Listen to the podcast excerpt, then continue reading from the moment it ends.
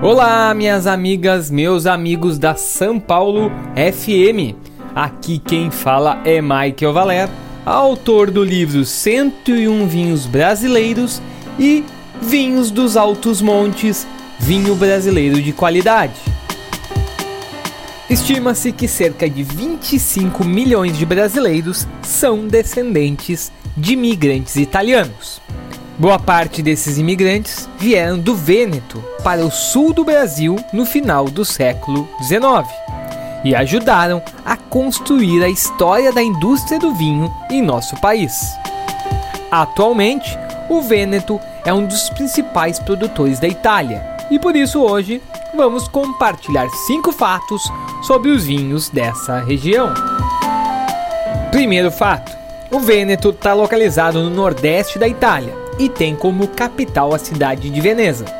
Verona é outra importante cidade da região.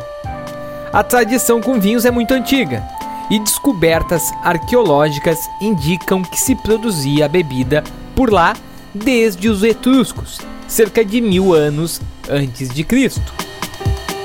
Segundo fato, existem hoje mais de 94 mil hectares de vinhedos no Vêneto. Eles são responsáveis por uma produção anual de mais de 10 milhões de hectolitros, o equivalente a 120 milhões de caixas de vinho. Só a região da Puglia se aproxima em volume de produção. E se o Vêneto fosse um país, ele seria o sexto maior produtor de vinhos do mundo. Terceiro fato: as variedades de uva branca são as mais cultivadas do Vêneto. No ranking de castas mais cultivadas, a glera, responsável pela produção dos espumantes Prosecco, aparece em primeiro lugar. Em segundo lugar, outra uva branca, a Garganega. E só depois aparecem as variedades tintas, como a Merlot e a Corvina. Quarto fato: mesmo sendo uma referência na produção de grandes volumes, o Vêneto também se destaca em vinhos de maior qualidade. A maioria absoluta dos vinhos produzidos possui certificação de origem e seguem regulamentações específicas. A região, ao todo, possui 14 denominações de origem controlada e garantida, 29 denominações de origem controlada e sete indicações geográficas protegidas.